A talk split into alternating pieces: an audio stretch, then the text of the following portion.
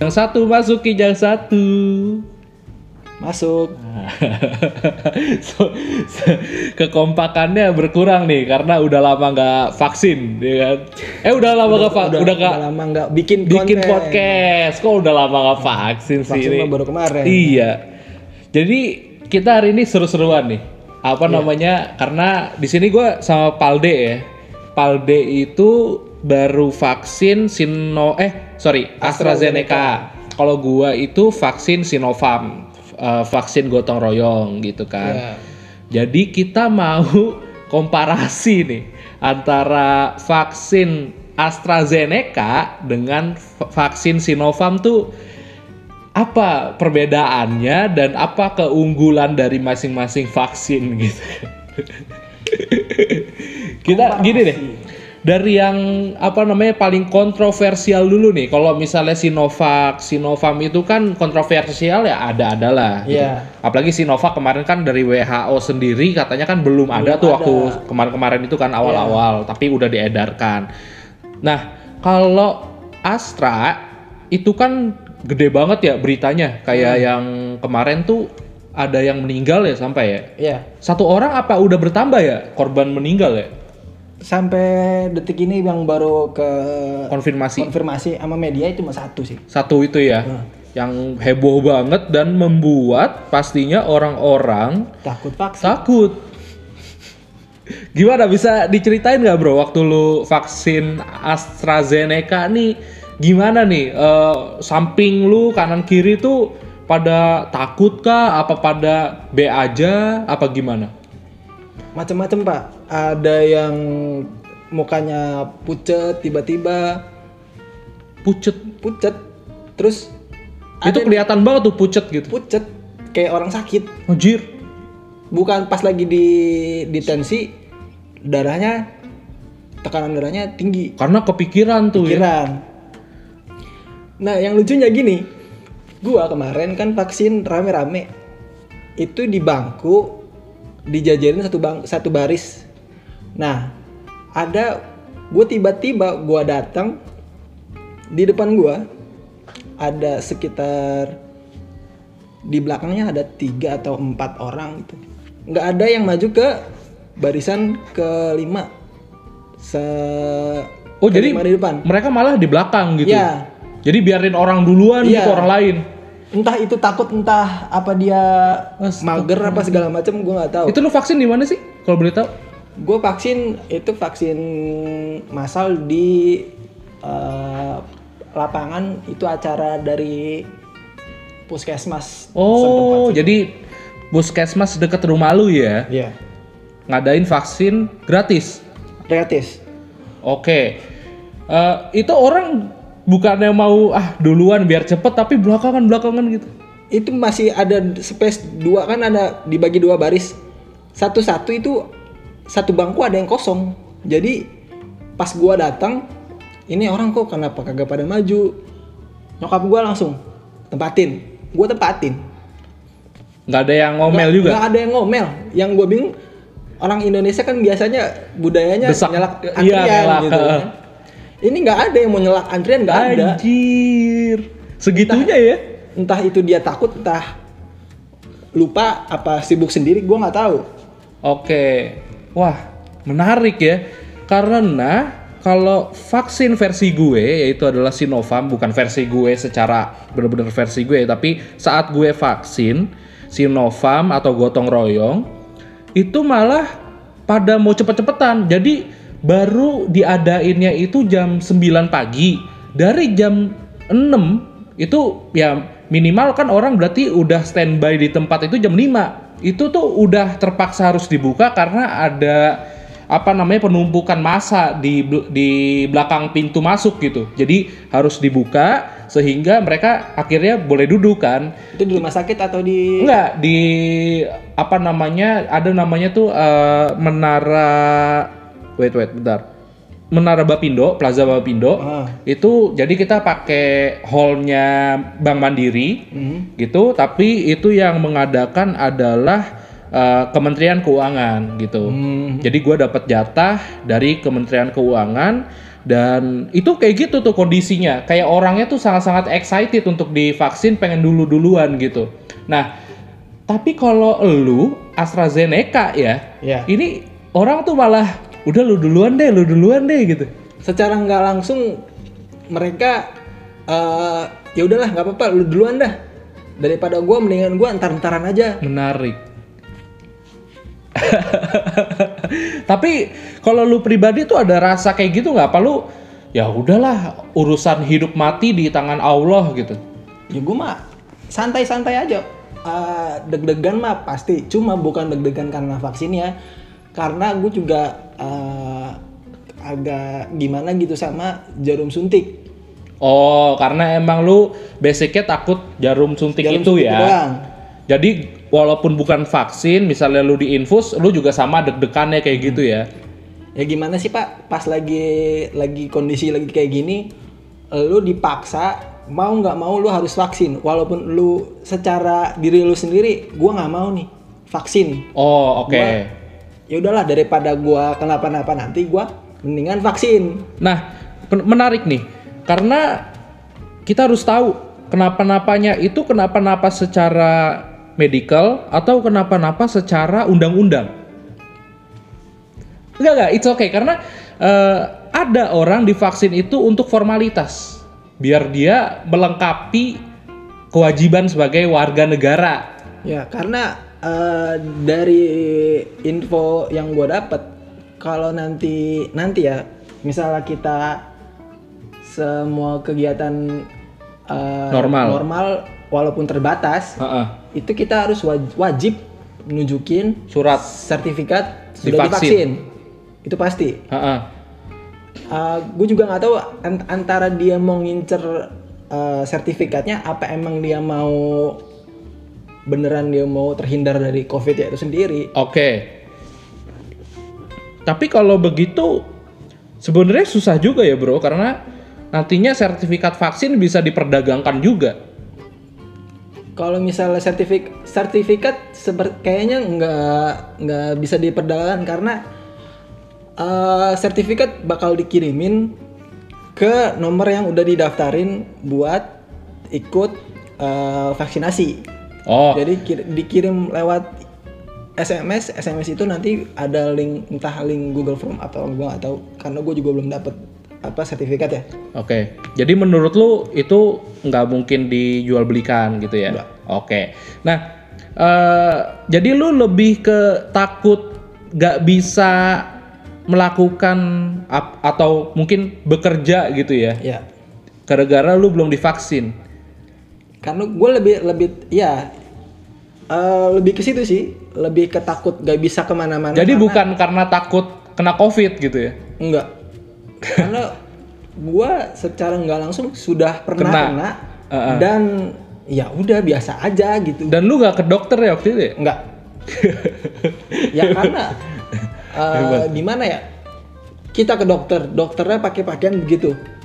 Ya secara juga ya? secara logis itu juga wah, gua kenapa nih? Wadah padahal, ya? padahal kita belum tentu juga kena. Iya. Mengganggu mental ya? Iya. Oke, menarik. Jadi betul si Palde ini itu ada waktu itu pernah gejala covid ya? Dan Ya. di tes itu udah positif ya waktu itu ya? Di tes itu eh, gua eh, rapid itu reaktif. Re- eh, reaktif ini eh, bisa reaktif itu bukan berarti gua kena, itu apa namanya? cenderung untuk kena karena eh, apa namanya? imunitas kurang lah. Oke. Jadi lu imunitasnya udah terkonfirmasi berkurang saat itu ya? Ya. Jadi lu Dan menurut gejala juga ya ya dan lu udah consider diri lu itu sebagai OTG. gitu? Eh enggak dong, kalau ada gejala berarti ada eh, orang dengan gejala ya. Ya. Pasien dengan gejala ya. Mm-mm. Oke oke menarik menarik. Jadi itu lu alhamdulillah bisa sembuh tanpa harus ke apa namanya wisma atlet gitu Iya. ya. Dan sampai sekarang aman ya bro ya. aman sih dan satu lagi gue ingetin buat kalian semua yang misalnya takut ke apa namanya takut kena covid itu sebisa mungkin nggak nerima eh, informasi-informasi yang eh, Berbau COVID. miskonsepsi eh, miskonsepsi jadi eh, ada yang di grup biasanya di grup-grup keluarga ada yang nyaranin eh yaudah nanti apa minum minyak kayu putih Oh.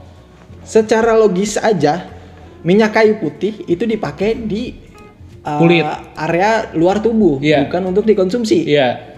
Itu miskonsepsi banget ya. parah Dan itu udah ada buktinya ya miskonsepsinya Iya. ya. Sudah ada penelitian, tidak ada tidak ada yang orang kena COVID minum minyak kayu putih. Apalagi merokok sin. Daripada rokok sin sih mending mild sekalian deh. Iya, Sambung. amat gitu. Iya iya iya. Oke.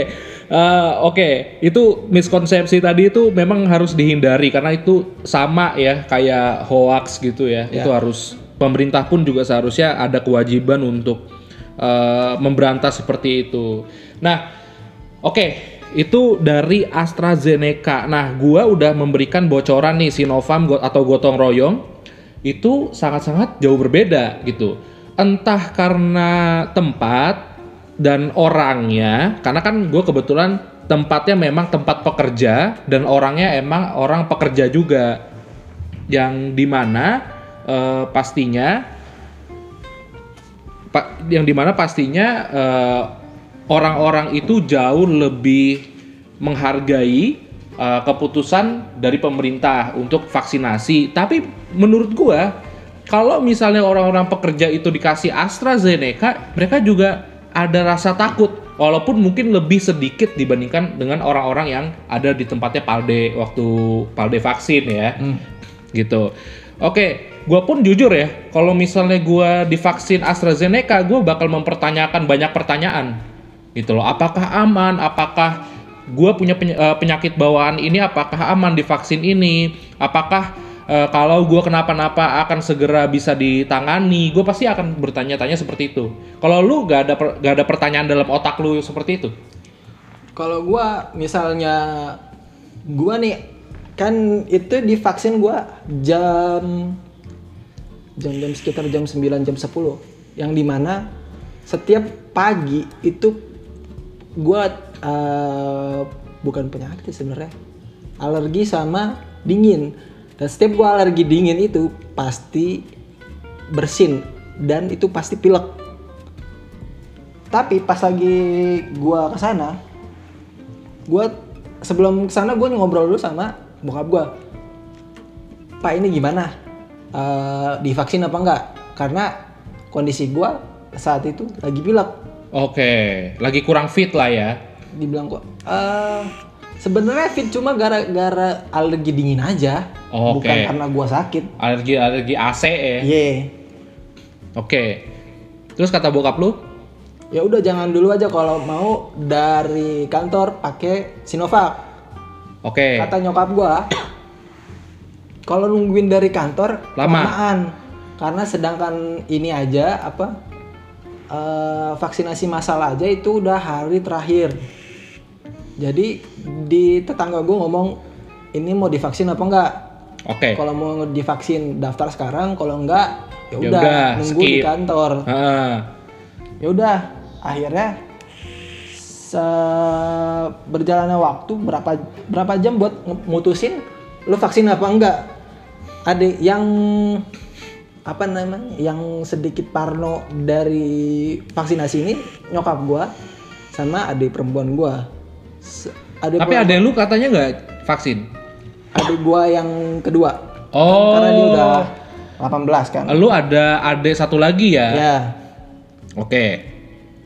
dan saat itu adik gue ragu-ragu buat divaksin karena dia sudah udah dapat jadwal nih jadwal buat kerja takutnya Pas Ah, hari H dia ah. sakit. after after vaksinnya itu eh, menggigil apa demam karena eh, pas lagi vaksin di sama dokternya juga kalau demam dikasih obat buat pereda demam. Cuma dikasih paracetamol doang, nggak ada obat-obatan lain. Karena uh, kebanyakan begitu. Dan gua dengar-dengar dari yang sudah vaksin sebelumnya di hari-hari sebelumnya itu banyak orang tua habis divaksin bekas vaksinnya itu uh, entah iseng orang lah ditepok, ditepok. Sakit. sakit. Besoknya malamnya nggak besok ya malamnya panas tinggi. Oh, habis itu paginya bengkak. Gila gila gila gila.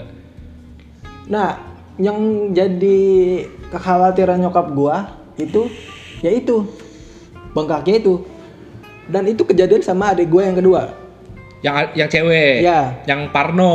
yang Parno terus eh, abis vaksin beberapa nggak berapa aja lah besoknya itu dia bengkak dan panas cuma panasnya nggak sampai demam gitu panasnya biasa gitu Oh, kayak anget-anget Anget aja biasa gitu. lah. Eh, Kalau lu nggak ada tapi. nggak ada sama sekali Wah, mantap. Nggak ada ya. nggak ada Oke, oke. Kalau gua sih memang Sinovac ini tidak terkenal dengan efek samping yang gimana-gimana, jadi memang lumrah ya ketika gua tidak merasakan apa-apa. Bahkan begitu disuntik, biasanya vaksin itu kalau disuntikan ke tubuh itu tuh biasanya ada pegel-pegel. Ini Sinovac itu nggak ada. Kalau lu ada pegel-pegel. ada Jadi waktu disuntikin itu waktu dimasukin tuh berat kan? ya Kalau ini kalau Sinovac tuh enggak. Itu beda tuh guys. Jadi eh, ini gue juga nggak tahu ya apakah karena dosis, apakah karena apa. Cuman yang jelas itu yang gua rasakan. Mungkin orang lain juga berbeda merasakannya. Tapi banyak eh, mainstream voice atau banyak orang bilang itu juga sama kayak gua se- sependapat gitu. Eh, Sinovac itu tidak berasa ketika disuntikan. Tapi kalau Astra berasa ya. Hmm. Oke. Nah, menurut lu eh, lumrah nggak sih kalau misalnya orang takut divaksin, terutama ada kasus seperti AstraZeneca kemarin ya sampai meninggal, Meninggal. dunia. Mm-mm. kalau gua itu gua menanamkan mindset umur di tangan Tuhan jadi walaupun lu vaksin nggak vaksin kalau lu jadwalnya udah meninggal ya udah meninggal, Meninggal. aja Oke. gitu kan Oke.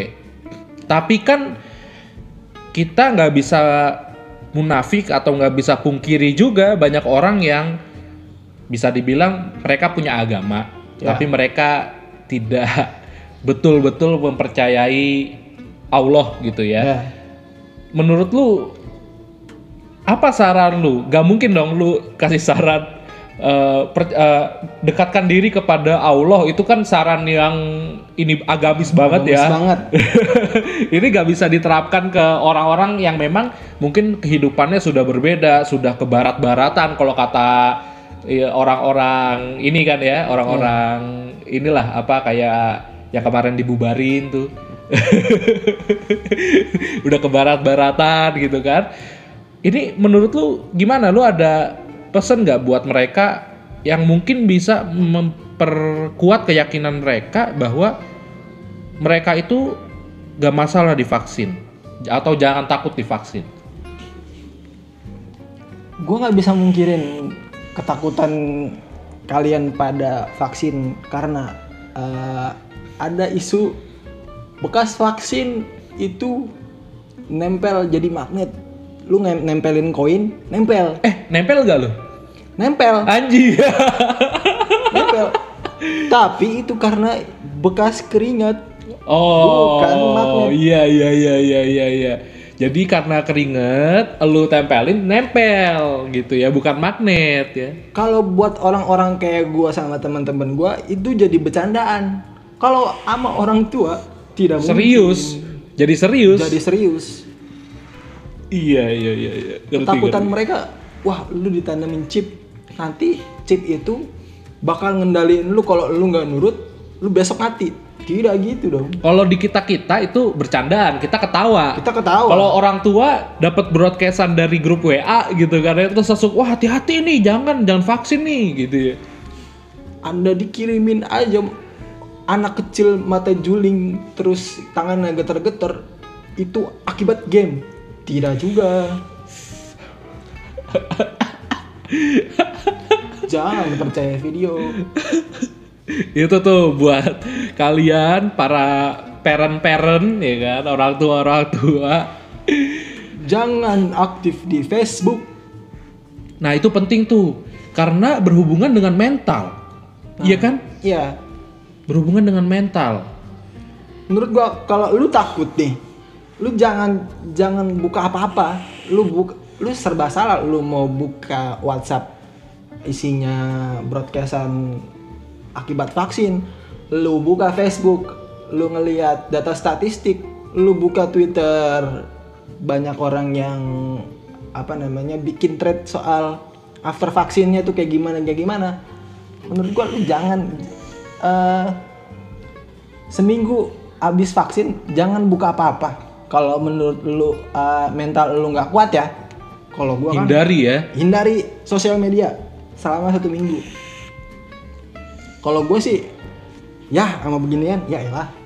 Apaan coba? Orang gua aja buktinya sampai sekarang masih bisa podcast kok. iya masih bisa ngerokok Masih bisa ngerokok, masih bisa santai-santai. Nah, kalau gue pribadi ya, eh gue percaya sama satu suara yang gue yakini. Bukan Tuhan ya, karena Tuhan tidak memvaksin secara betul apa secara langsung gitu ya. kalau kalau lu Tuhan di vaksin langsung, bukan divaksin, diambil. Aduh, nggak, maksud gue suara ini ya dari yang orang yang bersangkutan, dokter yang bertanggung jawab atas vaksin lu, Ya. gitu.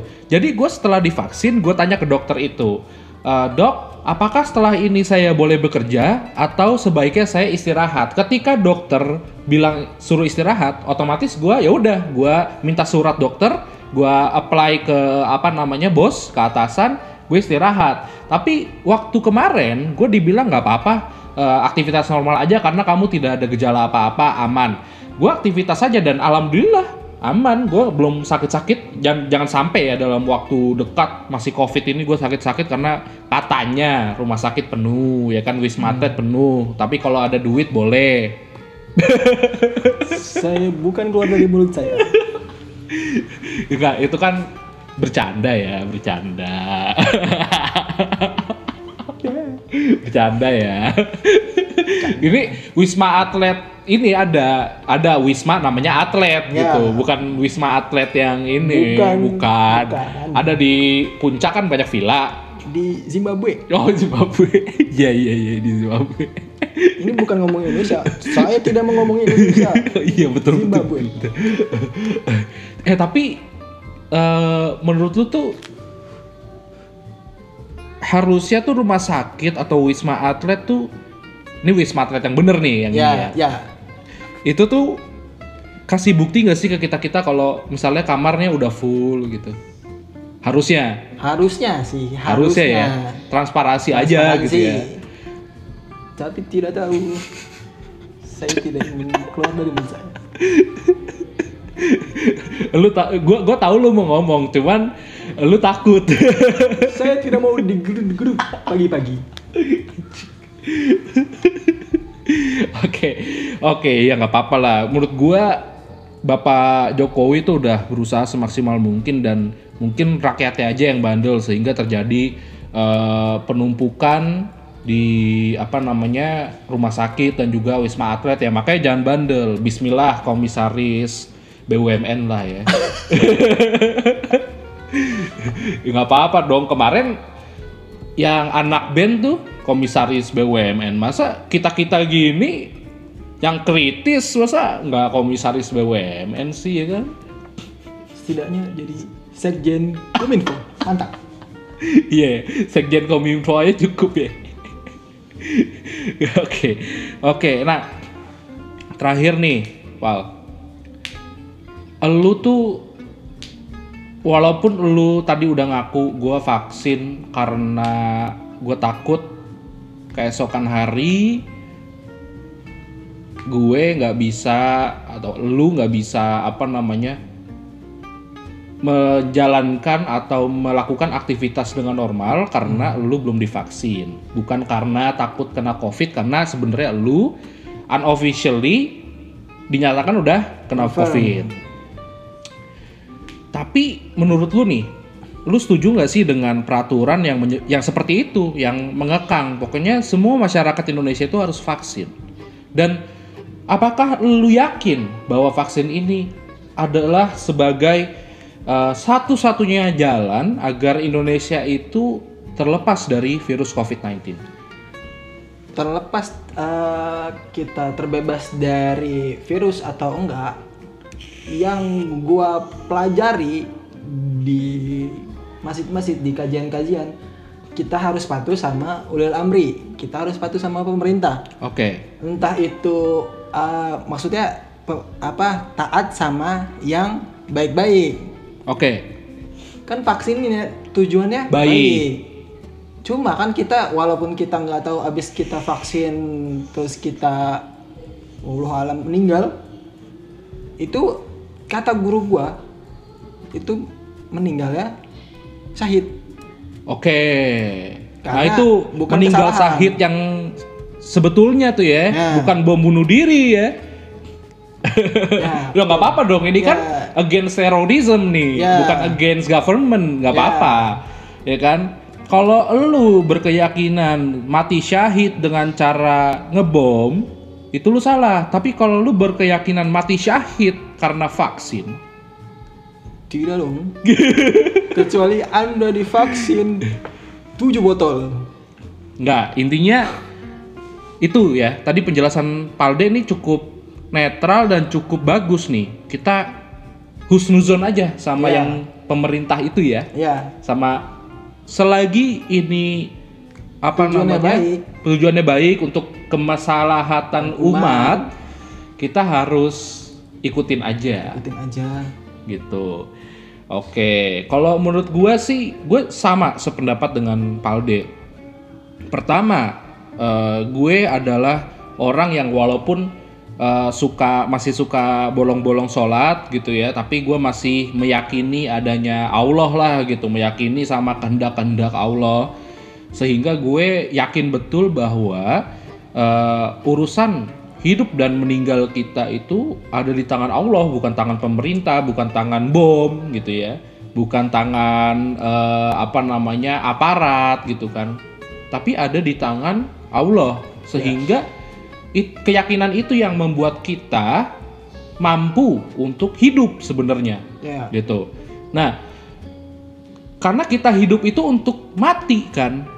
Ya betul. tujuan kita hidup itu untuk mati nggak ke mana-mana lagi kan jadi kita hidup eh, apa namanya melakukan something yang positif something yang baik ya. Kalau bisa menjadi apa namanya contoh gitu ya contoh yang baik tokoh gitu.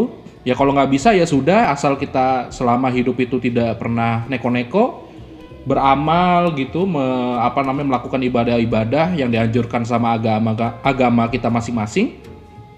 Terus ya udah endingnya kan meninggal bertemu yang kuasa kan yang maha kuasa. Nah jadi gue setuju juga kata si Palde ini asal tujuan pemerintah itu baik lakukan aja gitu ya. Oke sip kalau gitu ya kurang lebih gitu. Intinya AstraZeneca memang kemarin ini ada kasus sampai meninggal ya. Ya. Dan kita turut berduka cita untuk keluarga yang ditinggalkan. Semoga mendapatkan eh, apa bahasanya tuh? Kesabaran ketabahan dan ke apa bahasa ininya tuh eh, ke apa sih? Lapang dada. ke lapang dada nah ya terus eh, semoga vaksinasi di Indonesia berjalan lancar dan menurut gua kita harus vaksin sih gitu. Ya. Oke Tambahan nih, ah. Buat anda yang sudah mendengar kalau habis vaksin terus mati syahid, jangan mentang-mentang anda mati syahid terus yakin masuk surga terus habis vaksin anda minum-minum. Tidak seperti itu.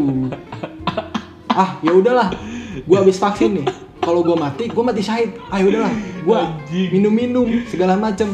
Ya nggak gitu juga konsep mati syahid. Mati syahid juga nggak langsung Kalau bisa surga. meninggalnya pas lagi beribadah, Nah, lagi sholat gitu kan. Lagi baca Quran. bukan dugem di Holy Wings. Stickpar. Oke. Oke ya. Thank you teman-teman udah mendengarkan. Ini podcast juga akan ditayang di YouTube karena menurut gua ini kontennya eh, nggak terlalu sensitif amat dan kita cenderung men- mendukung eh, program pemerintah nih ya. Ya. Ya kalau bisa kita dijadikan duta vaksin pak gitu ya. Oke, oke, oke. Thank you Palde udah berpartisipasi Yo, yo, yo. di podcast Kijang Satu kali ini. Podcast Kijang Satu masuk Kijang Satu. Masuk. Oke, bye teman-teman.